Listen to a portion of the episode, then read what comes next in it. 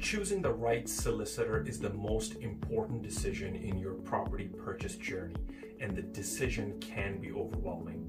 So, how do you decide? Hi everyone, this is Ash Ajaz, and these are the top five things to consider when choosing a solicitor. Let's get started.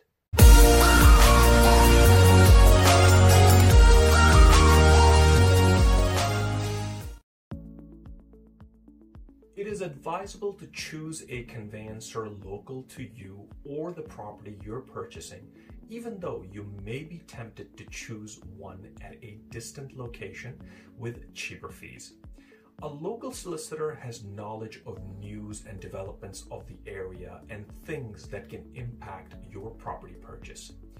Choosing a local solicitor can also speed up the completion process. It is much better to choose an experienced solicitor and pay a bit more than choosing one with less experience in order to save money. You should also ask your solicitor about their experience of similar transaction. This will save you a lot of time and hassle in the end. Before choosing a solicitor, it is important to find out that they are on lender's panel.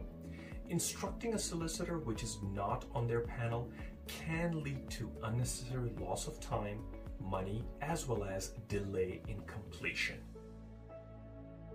When choosing a conveyancer, the cheapest is often not the best option.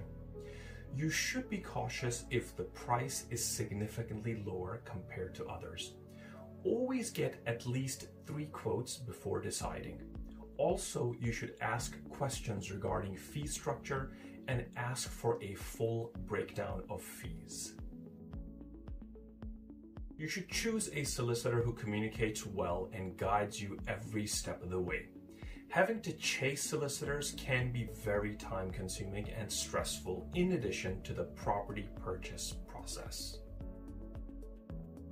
Always check customer reviews about a solicitor before making a decision. Even if a solicitor is recommended to you, be sure to find out what previous customers say about them.